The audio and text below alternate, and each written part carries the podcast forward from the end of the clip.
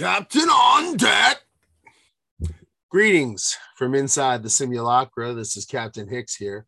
And, uh, you know, this is a special episode because I was kind of inspired by this this uh series the offer because I, I you know i saw something about it I thought uh you know it's gonna be that good and you know I'd seen Miles Teller in one thing that I really liked prior, but I'd seen him in a lot of things I didn't like, and that was pre Maverick. And so I, I put it on, I have a list and I, I put it on my list, but it wasn't really high on the list. It wasn't a priority. And then a good buddy of mine said, you know, you really got to check out the offer. This thing is great. And then I, he watched the whole thing. He said, this is one of the best things I've seen this year. So it took a lot to get my wife to watch this show. She did not want to see it and um, we we started it, and she was studying. She was doing some other stuff, and then she got pulled in, and we both got pulled in.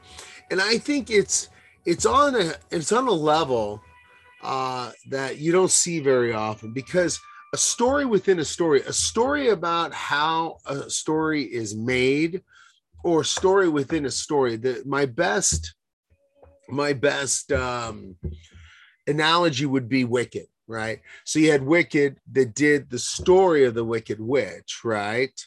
Um, Afamel, I forgot her name. Her name was really hard to say. Af, Afasa, Afina, Afa, Afal, Afalafala. Somebody knows. Put it in the comments. But um, that was brilliant to to to weave that story inside the existing story and weave it all in and it and it and it was in a different genre. It was in uh, musical theater versus the film. And i thought this is just brilliant you know? And that's why i won all the tonys and it's one of the most hailed um, musicals uh, in the last couple decades three decades right? So i'm not saying that the offer is that level, but it's pretty darn close to be able to have an existing story where everything is bookended. You don't have that free form of being able to create because you have to you have to keep the narrative within the canon of the existing story. So it's very difficult. But not only did they did it, they did it really, really well. And to explaining how difficult it was to make the Godfather in the 1970s, and that Al Ruddy, basically a rookie producer, he produced one other thing, and he had come from um, the Rand Corporation, uh, aka Dr. Strangelove, the deep state military industrial complex, and then he transitioned over. He did one film um, that they'll kind of talk about, kind of a B movie, and it wasn't really a B movie, but it wasn't it wasn't a spectacular, you know, epic like The Godfather. And then because they were having a lot of difficulty with this film, uh, they he got it, and he got it because he he was a ballsy, can do, make shit happen kind of guy. Uh, really respect Al Ruddy. I mean, this is really the Al Ruddy story, and Miles Teller plays Al Ruddy, and this is I feel like it's Miles Teller's Blood Diamond moment. Remember how Leo was always in the kid roles, and then he did Blood Diamond, all of a sudden, oh, he's a man. He's a man. He's got a beard. He's he's a man. But he really, you know, he embodied. I think this, and even though he was great as Rooster in Top Gun, he still was a boy in some ways. He was it was a coming of age kind of moment for him. But in this one, he's a man and he's surrounded by just a fantastic cast. I think it's one of the best casts of the year. Uh, you know, especially when it comes to uh, Matthew Goode. He, um, I don't know if it's pronounced Goody or Good, but uh, and I've seen him some stuff before. He was in um, Match Point. I know he was in Match Point. Uh, I know he's been in a lot of British stuff. I know he was in the Imitation game. Yeah, I know that. And uh I guess I guess he was in Watchmen. I, I have oh gosh, yeah, he was Ozymandias in Watchmen. So yeah, yeah. No, he's had some good, he's had some good roles, but nothing like this. This, I think he was the MVP of this series. and Bob Evans is such a polarizing character. Uh, he turned it around for MGM with um, not only The Godfather, but uh, Love Story. He really took a risk on Love Story, and that paid off.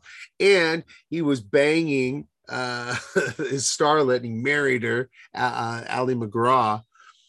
And uh, and this has a lot about his relationship with Ali MacGraw and all the history with Steve McQueen and all that stuff's all in here. Uh, but uh, yeah, Matthew Goody, he he just did such a great job as Bob Evans. Bob Evans, if you don't know the history of Bob Evans, too, not only did he turn around the studio, but later he became such a huge cokehead. And he was involved not only in some of the greatest films of all time, Love Story, Godfather, Godfather Part Two, Chinatown, which I hadn't watched. And I watched it for the first time as a result of the offer because they mentioned it a couple times. That was just another great, great film. Um, but later he did the Cotton Club. And the funny thing, there's a lot of story about this Cotton Club.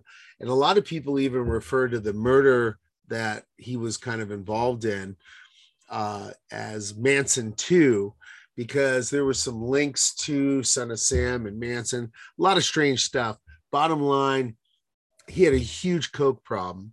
He was involved with a lot of really nefarious characters, and he um, had to testify. He pled the fifth. Nothing came of it.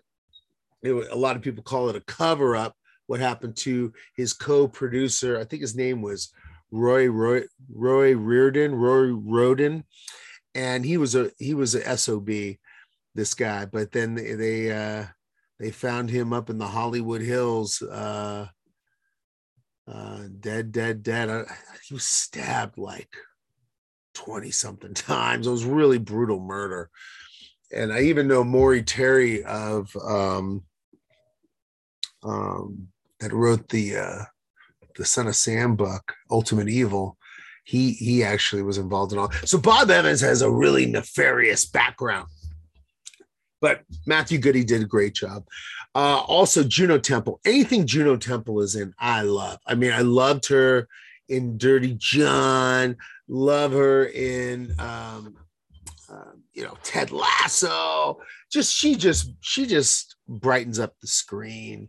Um, but the the idea that that the Godfather, um, and how you know how difficult it was with the mob at that particular time because see the Godfather was on was the was a New York Times bestseller for a year.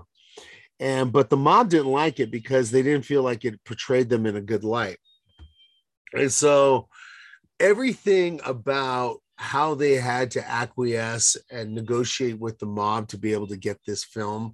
And I don't want to spoil anything because it's such a delightful ride. And the less you know, the better about all that. But uh, Giovanni Ribisi, this is probably his best performance in quite some time.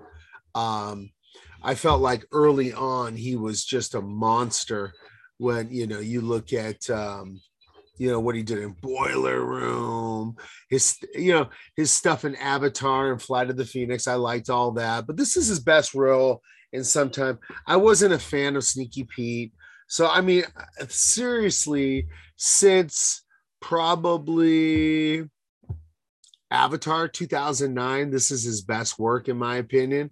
So 13 years, um, but he just nails it, nails it as Joe Colombo and um, I think um, I think I think he's gonna actually get a lot more roles after this. Um, but the things the things I really liked about it was primarily uh, the the intersection of what was going on in the creative process between Coppola and Puzo and their friendship and how they were able to uh, jointly work on the the um, script and how Al Ruddy being a rookie, he took risks. He didn't do all the studio normal uh, process. You like, you know, it was very rare for a studio to ever let a writer of a novel write a screenplay. That was very rare.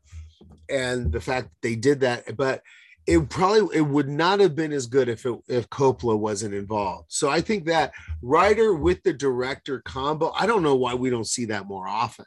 That should be that should be standard operating procedure for greatness.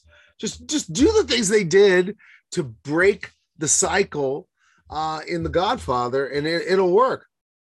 Um, everything with the studio and how how you really had a, a, maverick in Bob Evans and a maverick in Al Ruddy, um, kind of pushing against the institutional bureaucracy of studio corporate um, uh, processes. And the, the guy that really uh, um, modeled that was Colin uh, Hanks' character, uh, Barry La- Lapidus.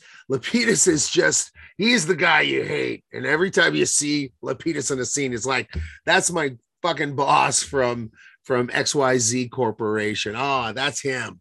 You know, you know, he's um you know he's he's he's the guy in office space you know that's like where are your tps reports right um so that whole intersection between the artists so the artists of coppola and puzo and the actors and then the studio bob bob uh and ruddy ruddy kind of running interference between lapidus and and evans and then you have um, Bluhdorn, who's the the heading the the uh, MGM from corporate side, and there's a lot of I like the business side of what's going on with the studio. I think I always find that really interesting.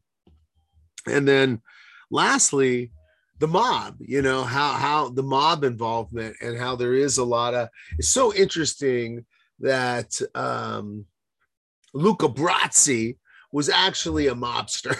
that that guy, that guy that played Luca Brasi was actually a, a button man in in uh, Colombo's group. Really interesting. Um, I think it's really fascinating though that I'm I'm doing this right after we had three deaths. All right, you know the rule of threes, right? Usually you have one celebrity death, you have two more. They always happen in threes, or that's what we are what what we uh, we've been taught to believe. But I you notice that it really does happen where there's a tight formation of three deaths. So we had James Caan die, and that was that was Sonny, you know, Sonny Corleone, Santiago uh, uh, Corleone, and to see Sonny go down, which you know Jonathan E from you know rollerball. I love James Caan. James Caan in in Misery. I mean, come on. But to see Santino go down, that was pretty sad. Pretty sad. Then we had Henry Hill. We had um, Ray Liotta uh, from the Goodfellas. I did a, a, a trilogy the other day, and I I went Godfather one and two after I finished the se- season uh, of of the offer, and then I was gonna watch Godfather three, but see, I'm waiting to watch. It's they don't even want to call it Godfather three because it's not a tri- it's not a trilogy. That's how Mario Puzo and, and Francis Coppola like to say. It's a coda. It's the death of Michael Corleone, and they just remastered and redid a version of Godfather 3. And I haven't purchased it yet because I'm waiting for it on discount or to be on a streaming service. And um, so instead, I slotted in Goodfellas. And it kind of really works well because you got um, Godfather set in the 40s, 40s and 50s. You got Godfather Part 2, uh, 60s, 70s. Uh, button up into the 70s, and then you got Godfather 3, 70s, 80s, or uh, which you know I, I slot in Goodfellas. But to lose Henry Hill, to lose Ray Liotta, uh, you know what a what a great actor, and he had such a great career. Um, and there's something coming out. It just came out on Friday. It's called Bluebird, and it's a prison uh, series on Apple Plus, and Ray Liotta's in it. So we're gonna have um, fun seeing Ray Liotta for his last time. And uh, and then I was thinking, okay, other than Goodfellas and Godfather, what's the third best mafia film ever? And then I thought about it, and it's like it's not a film. It's a series. It's it's Sopranos. Sopranos the third best Italian mafia thing ever done. And you could put in other mafia, you know, groups, you know, Irish or Cuban or you know, uh, Mexican cartels and stuff. But I think it's Sopranos. And then we had Polly Chestnuts die. So in the law of threes, not only did we have three celebrities die at the same time, but they were all from the three best franchises in Italian mafia film screen history. Sonny, Polly Chestnuts, Henry Hill. Wow. So um not only, I mean, what a I was so inspired, I started reading the book First time I ever read The Godfather. And I was just blown away how good it was and how it really did hold to the story. And by reading it, you get in one little aspect of this series, they, they talk about one of the conditions to allow the movie to happen is see, for Sinatra was pissed about this movie being made because the character uh, Johnny Fontane that was based off of him was kind of made to look like a fool and a um, just kind of a rudderless ship. And he always needed his godfather to save him, and he was just kind of a, a Hollywood douchebag, right? And so he didn't want to be thought of as a Hollywood douchebag because everybody knew Johnny Fontane was based on. So he only they cut it down just a couple a couple scenes in the movie in the book, it goes into a lot more of Johnny Fontane, especially like his lifestyle and what a degenerate he was, and just his mindset was just kind of tweaked. But then you end up, I actually also I found a little more humanity and and I appreciated Johnny Fontane a little bit more. But there was a lot more about the Godfather wanting to start getting into the film industry in the book. I really like that. Uh, there's more about Sonny Santino, James Caan in the book. And there was a period of time when they took over the gambling rackets that Don, the Don was was shot and Santino had to take over and he he showed that he really had the ability to go to the mattresses if you know what I mean. He was he was able to be a good wartime Don. A little more about Tom Hagen's past. I really like that. So if you've never read The Godfather, you got to read The Godfather. I'm doing the Audible, and I'm you and and the beauty of the Audible has a forward by uh, Francis Coppola, uh, and it's read by Joe Mantegna, who was in The Godfather Part Three, and he just does a fabulous job reading it. So I've just gone deep down The Godfather uh, uh, well and rabbit hole, and and I just had a really good time. It's all because of the offer and uh, uh, you know, there's not a weak moment in the offer for me. I think it is a very well. It's perfectly edited. The timing is is so good. You get to the end, and you just are like, I want more. I actually think they could do more, but I think it'll be hard to pull everybody together. And and it was so perfect. You don't want to mess with perfection and then also after finishing it and i watched godfather 2 again and you know it is is one of the best sequels of all time but i would say if if coppola did it any other way i don't think godfather 2 would have been as good because he he pulled all the vito early story into godfather 2 and i think the story of godfather 2 wouldn't be nearly as good if it was um, if we didn't have Vito Corleone's um, backstory.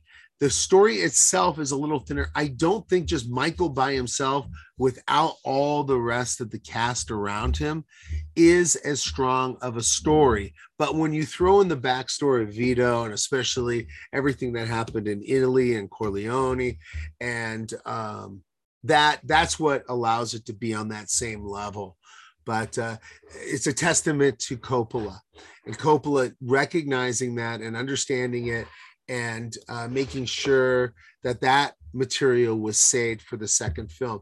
The Godfather 1, 2, and 3 are all based on the one book, The Godfather, because Godfather Part Two was based on that same book, and Godfather Three that was never that was never written. Uh, that's a screenplay. So I'm going to go into some more of the Mario Puzo uh, material that I've never done before, and uh, I'm looking forward to that.